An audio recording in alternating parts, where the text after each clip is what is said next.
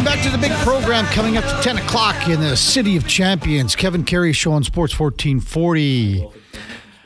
Tons of texts coming in still. Bad Talk says, I love the Oilers. They have definitely been entertaining, good or bad, over the years. I'm so happy that they are here in Edmonton. They are my team to cheer or jeer for. We are so fortunate.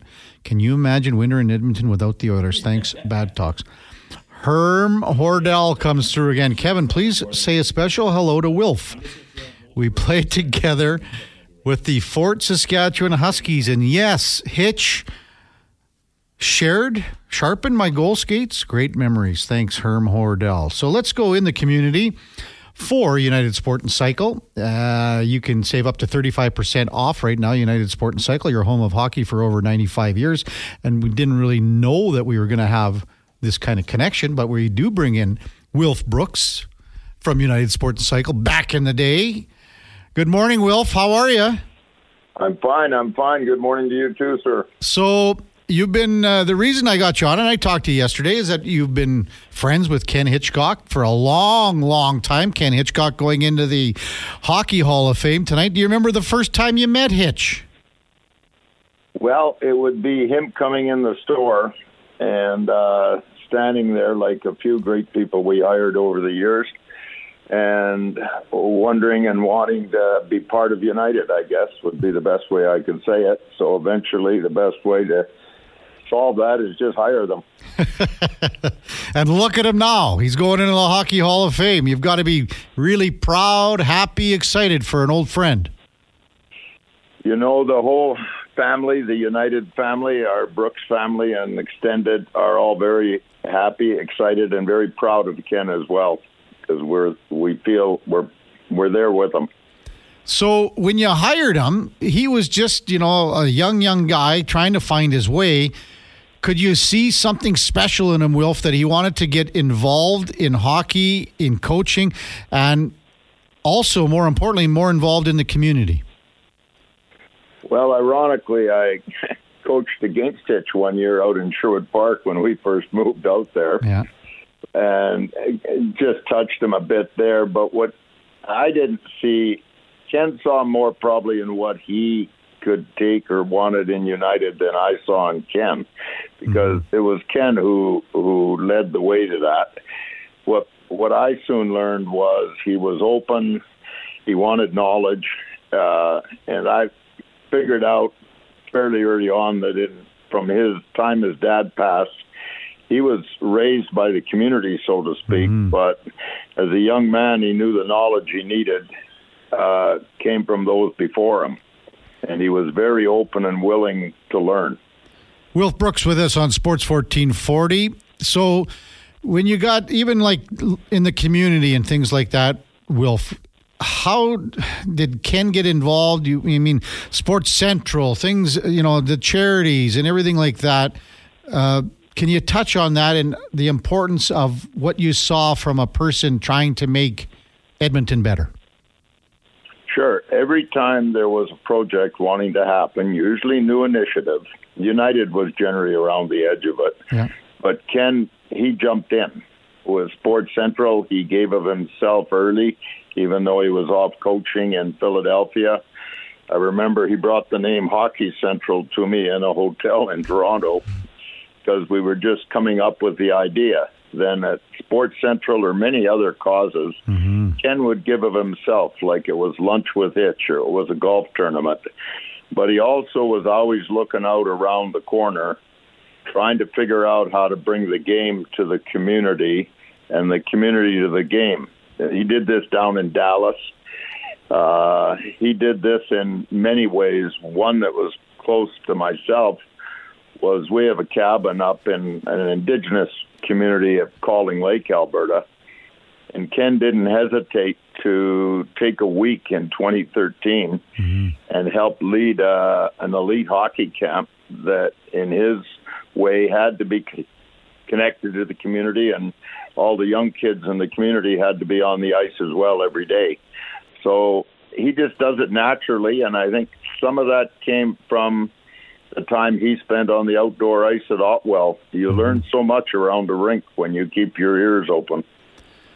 Sherwood Park's Ken Hitchcock is going into the Hockey Hall of Fame tonight. We're speaking with Wilf Brooks, longtime friend and I guess boss of Hitch when he was at uh, United Sport and Cycle. So Wilf was uh, and I, if you haven't had the chance for our listeners, uh, check out an unbelievable article that Jim Matheson put together on Ken Hitchcock and you know his past and everything like that. Just a remarkable article. But in that article, Wilf, you're you're quoted as saying, "Hey, Ken didn't sharpen as many skates as everyone thought he did." What's that all about?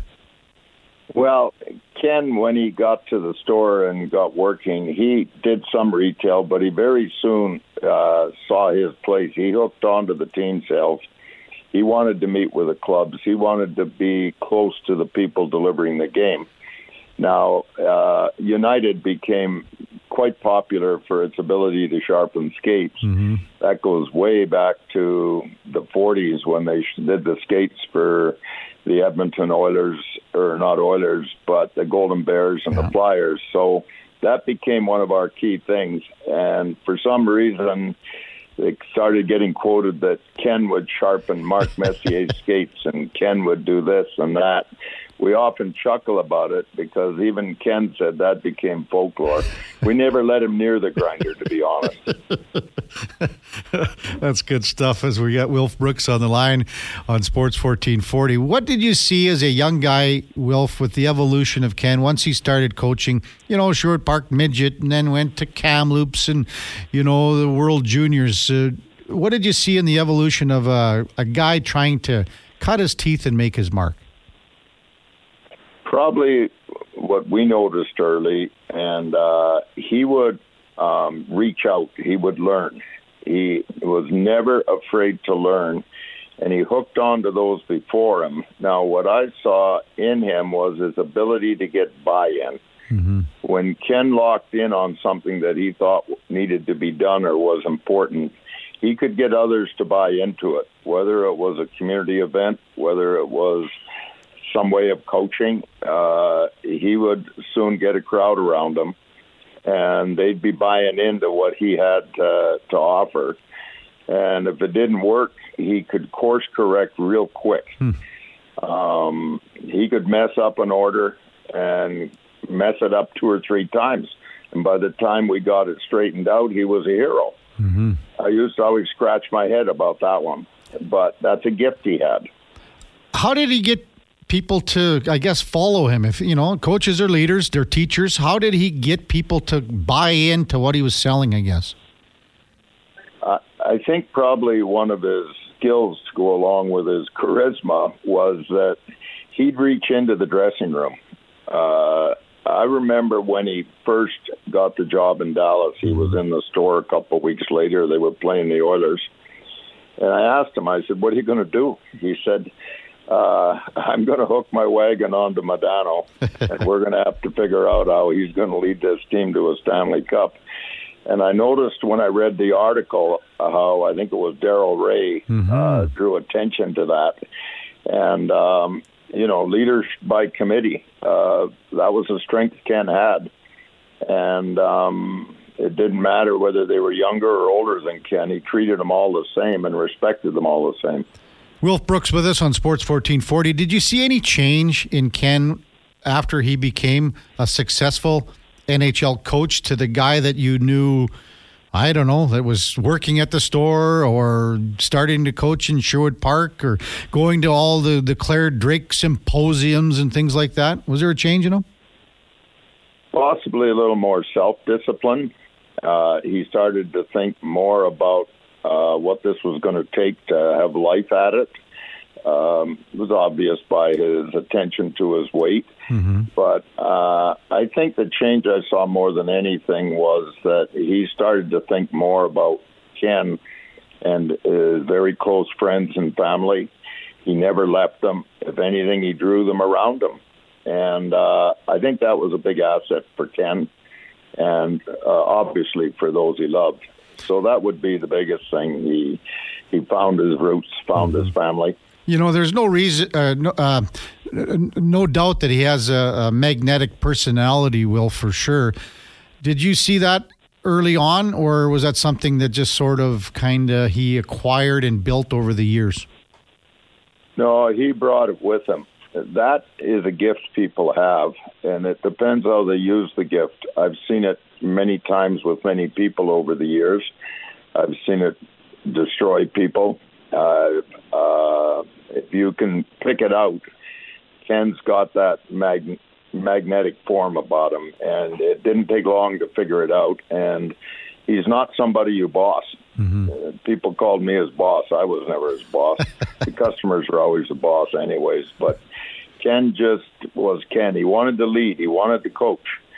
Uh, it didn't matter what you did or said with Ken. Ken was going to be in charge, and people bought into that. Obviously. What did you think, Wilf, about his, I guess, thirst for knowledge? I mean, we touched on it a little bit about, you know, every coaching clinic that Clare Drake put on, and every time you know he had a, a lunch break or whatever from United, that he would head down to Clare Drake Arena and then just watch the Bears practices, go to Oilers practices, and and kind of try to immerse himself into that to get as much knowledge as he possibly could moving forward. Well, uh, knowledge is king, of course, and uh, Ken chased it he chased it all the time. If a customer come in the store and was wanting to make a purchase of some kind, and Ken saw that the guy knew something that he didn't, he was all over that. He mm-hmm. he wanted to know everything about everything, and um, I don't know how he could retain it all, but he. I will give him credit for having uh, as close to a photographic memory if you're mm-hmm. going to have and he never forgot a name, but more importantly, he never forgot a person. Uh, he uh, worked with a lot of people over the years, and often, you know, you'll there's people out there who'll take what they want from someone and move on. Well, Ken never left any of those connections behind. They always came with him. So he packed a lot of knowledge around in friends it was never more than a phone call away. Mm-hmm.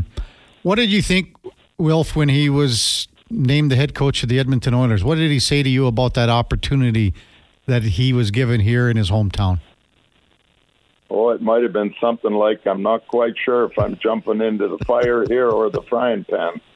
and uh, Ken did not have that one figured out. I know that. And he also knew he was coming in to help out for a period of time.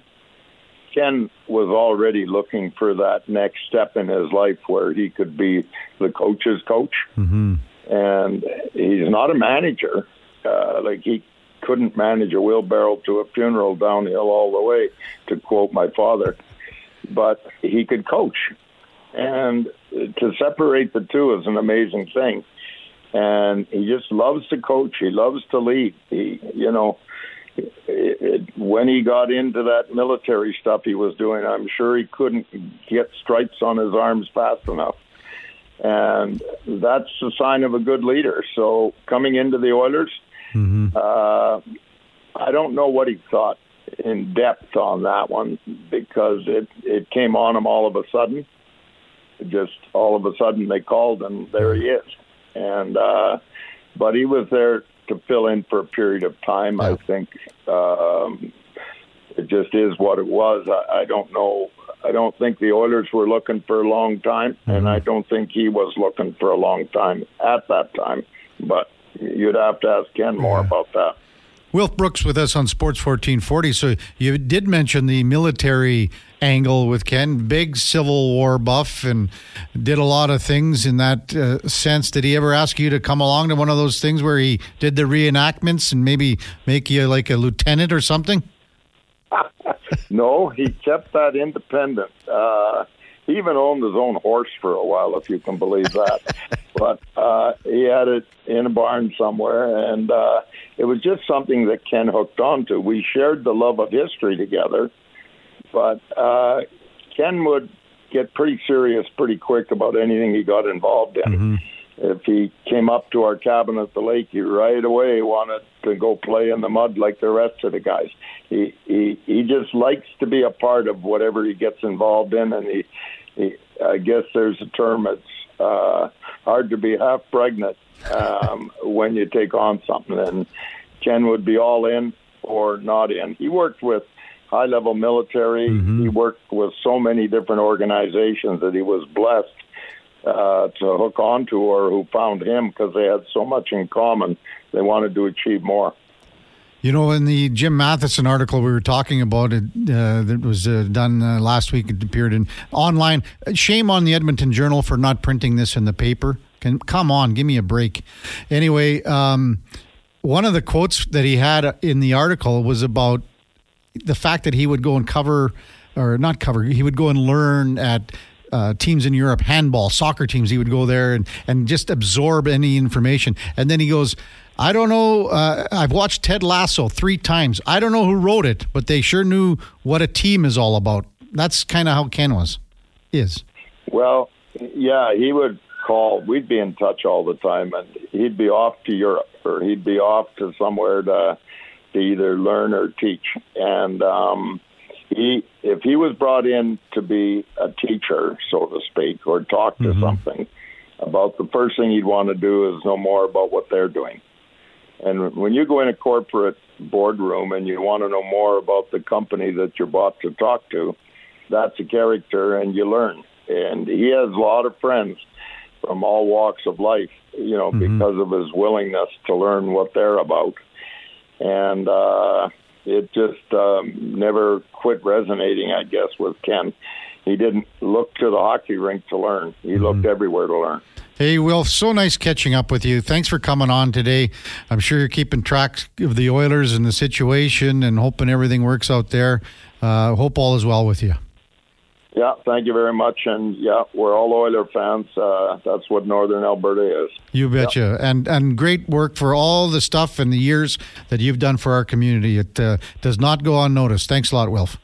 Well, appreciate that. You have a good day, Kevin. You too. That's Wilf Brooks, uh, former United Cycle owner and in the community for United Sport and Cycle. And we didn't really put that together. That just kind of all came together. Uh, United Sport and Cycle, uh, a fourth generation family owned and operated business in the heart of old Strathcona. When we come back, we will. Uh, we're going to talk something other than hockey, Duke, for 20 minutes. Wow. Uh, Brandon Krisztal, the Denver Broncos reporter as the Broncos get set for the Buffalo Bills. I mean, well, I don't even know how to talk about this. It's been three hours, 20 minutes of straight Oilers, Duke, but you might have to jump in. We'll see how it goes. Uh, that's coming up right after the break on the Kevin Karius Show on Sports 1440. Stay with us. All right, welcome back to the big program. Time now to talk something other than hockey. We've only done it for three hours and 20 minutes straight Oilers as we welcome in uh, covering the Denver Broncos, Brandon Krisztal. Brandon, welcome to Sports 1440. I heard you talking with our producer, the Duke, Brandon Douglas, about uh, hockey. I mean, we could talk a little hockey, but I think we should maybe just go to a little football. How's that sound? Hey, I'm I'm fine hopping in on the Broncos. I'm scratching my head, and I don't want to pretend that I'm some hockey expert. I've never pretended to be. The Dallas Stars got to town when I was in about ninth grade. Uh, they're growing up in in the Metroplex, so I love going to hockey games. I've had a lot of fun covering the Avs over the years. Got to know some of the guys back in the day, the Ryan O'Reillys of the world, mm-hmm. and Paul Stastnys, and and look, I had a fun time covering that run. I don't know how they keep getting shut out or how they lose eight two. I'm not sure how to fix it when they've got Cale Makar and Nathan MacKinnon. So that'll be the end of my hockey talk because I've only been down there a few times. I've been at the Broncos most of my days saving up for Nuggets and Avs playoff run. So if you've got your hockey fill, and I've just covered it in about 45 seconds, we can focus on the big Monday night matchup. You know, Brandon, I'll tell you what. If you were up here, you would your head would be spinning as well and trying to find answers because we've been trying to find the answers to a lot of questions. And of course, you know what's been happening up here with the Oilers. But yes, it's nice to talk a little football. And yes, uh, Monday night football, Denver and Buffalo tonight you know, the teams in the AFC West, all of a sudden, you know, Vegas is humming along with a couple of wins, and it's been you know, I mean, everyone knew the Chiefs were going to be what they are, but the Chargers four and five now after a loss to Detroit. Um, where do you see Denver kind of fitting in this picture as far as the AFC West goes? I feel like, uh, and I know this will sound like a cop out, Kevin. I feel like we'll know a lot more later tonight okay. after that game is over. And and I'm not trying to say that I don't understand where the Broncos are headed and the direction Sean Payton's trying to take them in and the pieces they have that they're looking to build around and the pieces that are likely just stop gaps or or players that they're going to move on from or upgrade at, at spots. But we've seen them start to come together. They had such a disastrous couple early games and, and none worse than obviously losing 70 to 20 in Miami, giving up 726 yards, I think was the, the final count to the Dolphins. And that day they were without three key starters, all up the middle of the defense in their nose tackle and linebacker Josey Jewell, and of course all pro safety Justin Simmons. But their offense has been solid. They've been running the ball well. Russell Wilson kind of looks like the Russell Wilson we saw in Seattle. I think it was because everything was so bad last year that now the scrutiny is mm-hmm. is so much higher, but his numbers are better than a lot of quarterbacks. He's in the top five in a bunch of categories. He's got 16 touchdowns, only four interceptions. So they're trending in the right direction. A win over the Bills puts them square in the middle of this very jumbled AFC playoff picture. Yeah. A loss doesn't eliminate them, but with what you just mentioned, the Chargers, the Raiders, the Texans certainly coming on, and they're going to be in Houston in a few weeks in early December. The Vikings, you thought you might have caught a break when Kirk Cousins gets hurt, and they're not cheering for that, but you just didn't know what it would be. Now with Josh Dobbs, when they come to town next week for Sunday Night Football, that's not going to be an easy game, and they go to Detroit in, in December as well. So there are only a couple of easy games on the schedule. Maybe the easiest is the Patriots Christmas Eve, but it's a long answer to who are they. They're a team still in transition, but when you beat the defending champs, you hold Patrick Mahomes in two games in 18 days to just one touchdown. Mm-hmm. Despite those weapons and despite how good that defense is, and you and you can beat them, then you can go on the road and win at Buffalo, and you can beat anyone. The question is, how many games can they reel off, whether it be in a row or just realistically, to try to get into the playoff mix? A win tonight certainly does that. A loss makes it a lot, lot harder. Brandon Krisztal covers the Denver Broncos. He's on Sports 1440, the Kevin Karius Show. So, Brandon, that loss to Miami in week three, 70 to 20, but since then, a 3 and 2 record and some big wins, as you mentioned, one of them over Kansas City. Was that the time where everyone just kind of looked in the mirror and said, What are we doing here? We're way better than this? Because since then, they've been a pretty decent football team. Well, I, I think so, and it's because they had a couple of silly losses early. They had the Raiders beat in in the opener and, and let a late drive and a, a field goal cost in that game. They were up 21-3 on Washington in week two here in Denver and let that game slip away. They were losing to the Bears and then figured it out in Chicago. But those first two games, and then a loss to the Jets with Zach Wilson, where you say, we know the Jets defense is good. We saw that again last night on Sunday Night Football. Mm-hmm. But they should have figured out a way to not let Breece Hall pop a 70 yard run just like he did a year ago when they played the Jets. And they might have won that game. And so it's, you know, shoulda, coulda, woulda. It's the story of the NFL. But I do think they're a better team than their record indicates. At the same time, as Sean Payton quotes his, his mentor, Bill Parcells, all the time, Bill said, You are what your record says you are, right?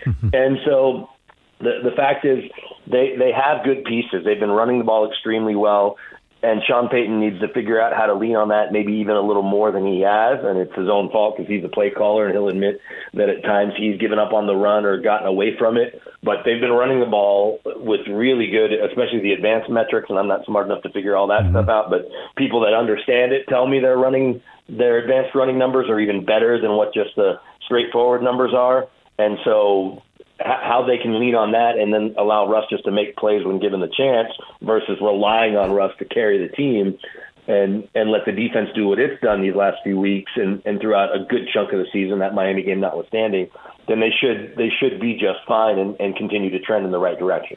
We're with Brandon Krisztal on Sports 1440. So, Brandon, what kind of job do you think Sean Payton has done so far in you know a half season or so of work? What kind of grade would you give him? You give them a solid C plus to B minus, and the only reason that that grade wouldn't be higher is because of those wins, right? And like we just talked about, if they were if they were five and four going in tonight, or six and three, or, or something in that, then you'd probably give them some sort of A, right? Especially with how bad they've been. And it's funny they're going to see Von Miller for the first time since they traded him two years ago, and Von obviously is the Super Bowl 50 MVP, and it's just a reminder that hey, that wasn't that long ago, but it was seven years ago.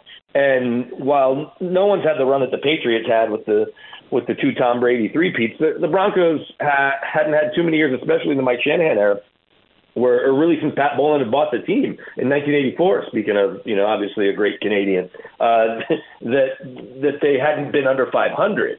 So it, to not be anywhere near the playoffs these last handful of years is really tough to swallow here in Broncos country. You know, we, we talked about the Avalanche. The Nuggets are the best team in basketball. Certainly the defending champs and, and our favorites again are right at, at the top to repeat. And everyone is ecstatic, right? But this is a Broncos town first and foremost. It always mm-hmm. will be. The numbers indicate that. The the numbers with you know streaming, uh, whether it be articles or, or videos or, or podcasts, whatever it may be, all the metrics will tell you that the Broncos still move the needle. As exciting as Deion Sanders is with what he had going on, especially early in the year at the University of Colorado, nothing touches what the Broncos do, especially when they're winning. And so I, I think Sean Payton understands that tradition. Sean wants to do everything a certain way, and that's a good thing, maybe a good and bad thing about having someone that's done it a certain way for so long and was able to really carve out such a, a huge footprint there in New Orleans, where the Bensons were pretty hands off and they gave him everything he needed that he he knows how he thinks everything should be run, and he's right most of the time. There are certain certainly you know examples we can point to where things didn't go well in New Orleans, or maybe he's relying on that a little too much. But if he can marry what he wants to do with the richest ownership group in the NFL and second most money of any owner in, in pro sports here in America, then he'll get to where he wants to get to. The question is, how quickly can he get there? Brandon Krisztal with us on Sports 1440. A lot of Denver Bronco fans in Edmonton, Brandon, just because of Pat Bowlen being from Edmonton and then the longtime owner of the Broncos. Uh, you had a post uh, with uh, a question to Russ Wilson about Von Miller with a, a bond through a mutual friend. Can you kind of expand on that and let our listeners know all about that?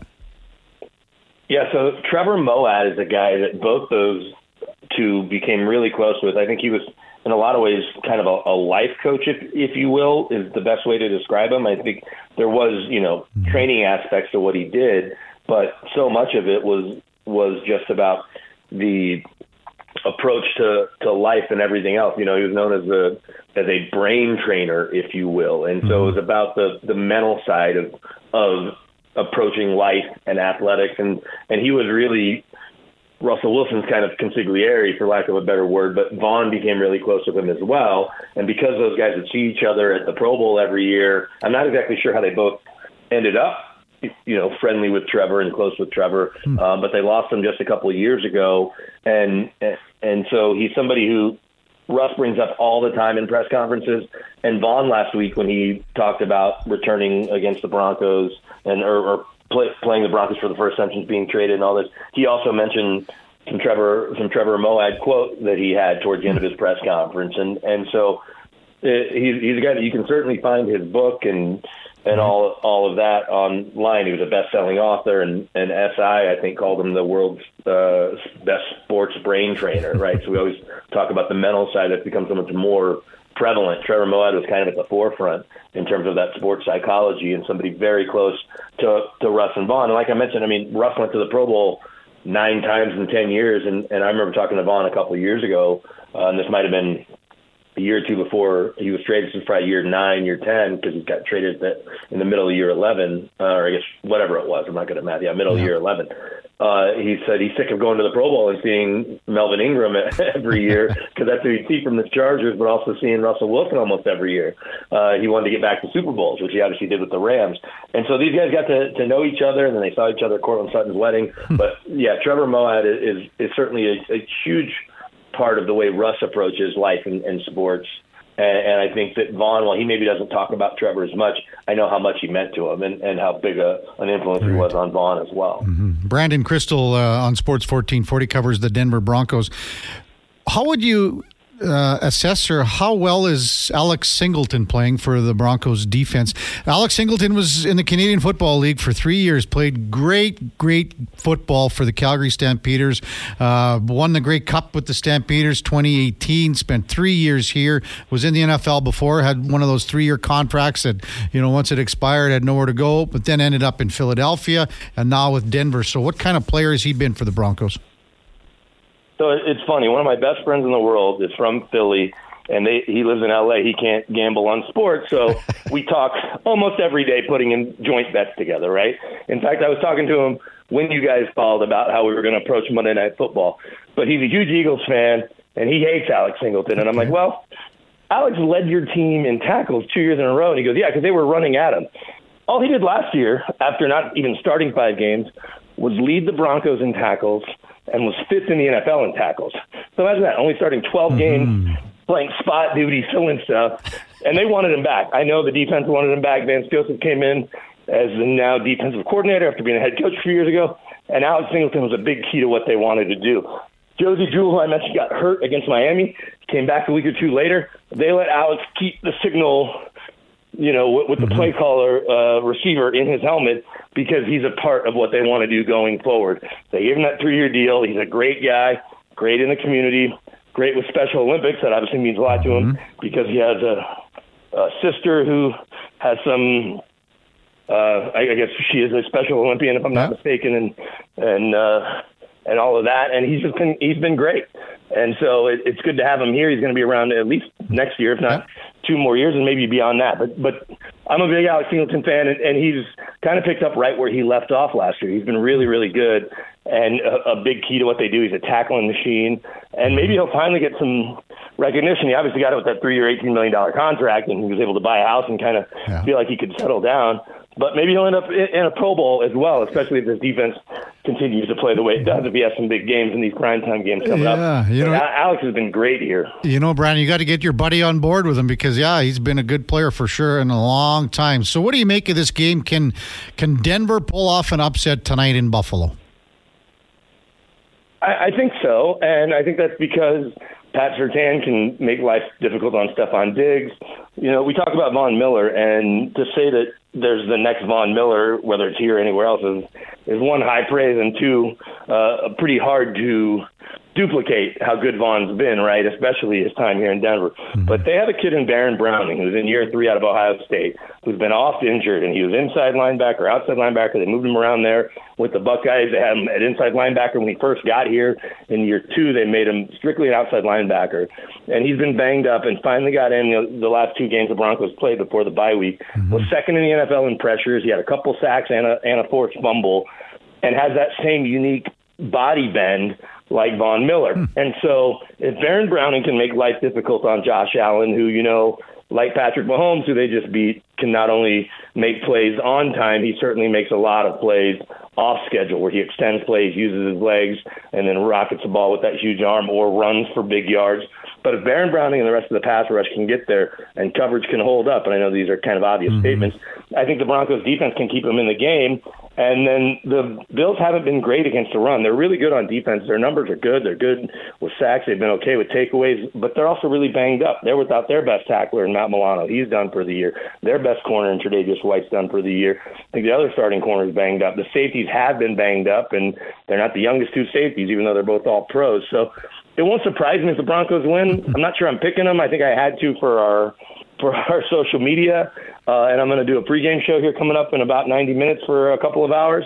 Yeah. But it won't surprise me if they win. I wouldn't bet the house on it or bet my mortgage, but but I, I think it's going to be a closer game than the touchdown or seven and a half that I've seen coming out of Vegas. I think it's going to be close, but I'm not here to tell you, oh, the Broncos are going to go and shock the world. Now they did beat the Chiefs, mm-hmm. and they had the Chiefs dead to rights, or they were right there with them, I guess, on Thursday Night Football. So if you can do that, like we saw yesterday, where there were five game-winning field goals as time expired. We know this league is a is a much closer league than maybe it once was, and it's really exciting for fans. Really hard to bet on, but really exciting for fans. And so I think we should see a good game tonight. That's going to be closer than maybe the folks in Vegas think. Well, it's going to be interesting to watch this one. So thanks very much for your time, Brandon. Appreciate it. Enjoy the game tonight. Thanks, Kevin. Talk to you soon. All right, that's Brandon Krisztal covering the Denver Broncos. It's the Broncos and the Bills Monday Night Football. Five NFL teams last on Sunday, well, last night and Sunday afternoon and morning went to the final play of the game, Duke. Never happened before. Five games, final play, field goal, wins it.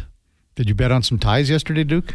I bet on a number of underdogs oh. yesterday. I love the dogs on the board, including the Cleveland Browns, okay. Houston Texans, the Minnesota Vikings, so all of whom who came out victorious on the money line, not just to cover their spreads, but I had them on the money line.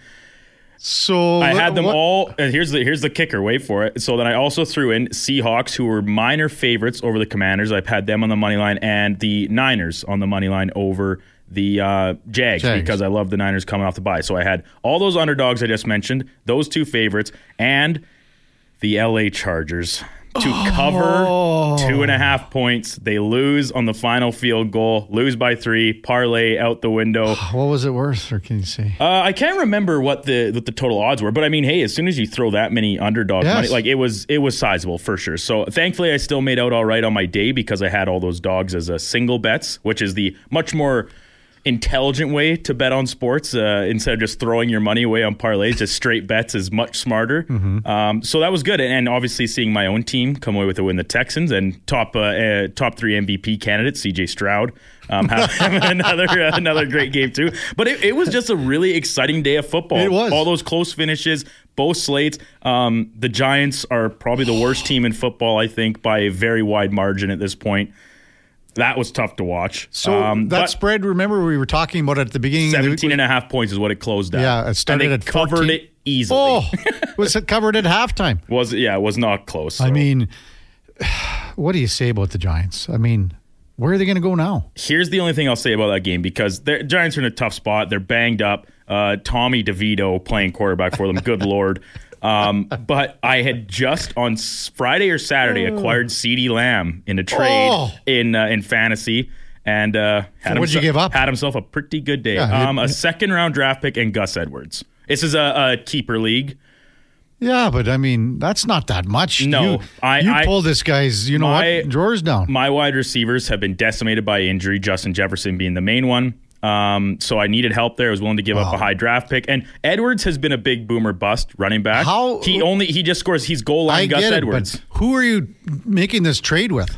Funnily enough, uh, named Reed Reed Roland, who's probably listening right now. Shout out Reed. Uh, he actually was playing for the Irma Aces on Friday night in Delburne against my senior Outlaws. Well, did he take a puck to the head or something? No, he lit us up, which was I was I didn't feel too bad about uh, taking his lunch Yeah. from him on this trade and having it He- yield. Uh, or- how- hey, where's he? He's from Irma. sorry, I, I lied. That's that's who I played this week Oh. was Reed. The trade, I actually can't remember who I made the trade with. Maybe my good friend Uncle Spanish. I can't remember. Well, listen, Spanish. Uh, if you're not getting a first round for CeeDee Lamb, come on, man, wake up.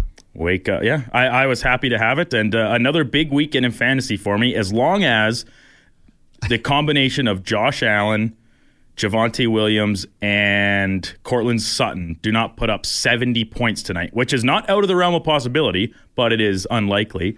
As long as that does not happen, and also Dalton Kincaid does not put up 40 points tonight, we'll go 2 and 0 and be, I think, the highest scoring team again for the second week in a row in both my leagues, or very, very nearly the highest scoring team. So I'm So- rolling right now. Oh, yeah. Well, I'll be 0 and 11. I played Big Baldy. And uh, so, how about Big Baldy? So, he has Kelce on a bye week. He's got a great team. He mortgaged his whole team last year. He's been sucking it in this league for 10 years, decided to trade all his picks, had a bunch of picks this year. So, he has Kelce on a bye. And I'm going, I can, there's a chance maybe. Of course, he has Prescott going. And then his fill in tight end just for the week is McBride out of Arizona, pumps up 21 points. It's just not my year, Duke. what's you mentioned the Cardinals and them getting the win over the Falcons. Mm-hmm. Um, that was another team that I had a strong feeling about, but was not confident enough to also include in my selection of underdogs. So Hmm. it was the weekend for the dogs, man. Oh, this fantasy football's getting to me. Uh, when we come back, we will wrap things up. We'll talk a little bit of CFL, a little bit of Golden Bears football, and an absolutely devastating loss on Saturday. That's coming up on Sports 1440 right after the break. Ah, text coming in uh, one eight three three four zero one fourteen forty. One of Duke's buddies says uh, this is Andrew FH ninety eight. Love hearing you chirp Spanish. That's the guy that made the trade. Spanish, yeah, I went back and checked. Yeah, It's Spanish terrible. is who I made the trade with. Uh, his team is terrible. He's But- he's selling everything off for spare parts for the future. I get it, but a second round, you would you have given up a first round pick? Yes. no, Oh, come on, CeeDee Lamb, first round picks, man. and you get to keep Lamb for how long? But here, so I don't. I, I didn't even check this because I was comfortable enough with the trade as was. Well, of course you were. About where, like, I don't know if I'll be able to keep CeeDee Lamb because it depends on where he. Like, we don't. You're not allowed to use a keeper on a first through third round pick. I think. Okay. So so basically yeah, yeah. basically you the the way the league set up is that you really want to get some late round steals. Like me taking CJ Stroud in the second last round, I'm laughing. I get it, but I mean, if you, you I assume you made this trade because you can keep CeeDee Lamb.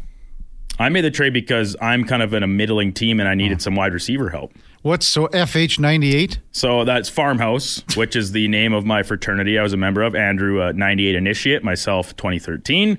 Spanish five years prior to myself. Spanish is last year was my first year. Very like, good friend like, of mine. Was this like Animal House or Belushi no, or what? Not, not quite to that extreme. We did have a lot of fun uh, during my time at the U of A. The uh, local establishments we were regulars at but uh, but otherwise no it's just it basically the collection of guys that join this particular organization much like myself coming from small towns farming backgrounds ag backgrounds interest in agriculture moved to the big city not really sure what to do with ourselves. And you've got a, a kind of common ground with a lot of these guys. So um, the peak the one year in the house we had 17 guys living in it yeah. That was quite the ride. I think the legal capacity was actually only 16. I li- I slept in a room that had no windows in the basement, which is illegal.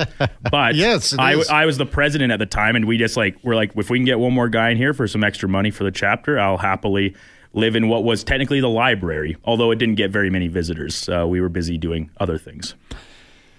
Mark Spector posting a lot of cameras to cover the news conference today, but on Woodcroft, Connor McDavid says he never lost the room. No way.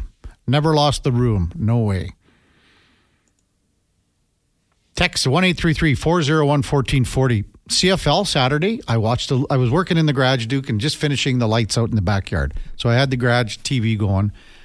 The lights, by the way, are top notch. You're gonna. I, when, I can't wait to. when you see, see these lights, Duke, you're gonna go, "Wow!" Anyway, like are you like like you're going full Griswold or what? Uh, it's different. I I just invented and made a few things that you're you'll go. So invented. The, I did. Well, you, you when you see I can't it, wait to see it. Yeah, I you're can't gonna wait go, to see it. This is. Un, I had actually had to make an adjustment because I thought because it was too high, and I thought, well, if the wind catches this thing, man, this could be in big trouble. But I think we'll be okay. So, watch the Montreal game more than the the uh, second game. So I, that's just the day how the day went.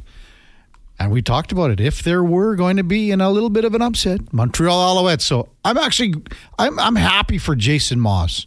Really happy that Jason Maas has the opportunity to win a Grey Cup as a head coach.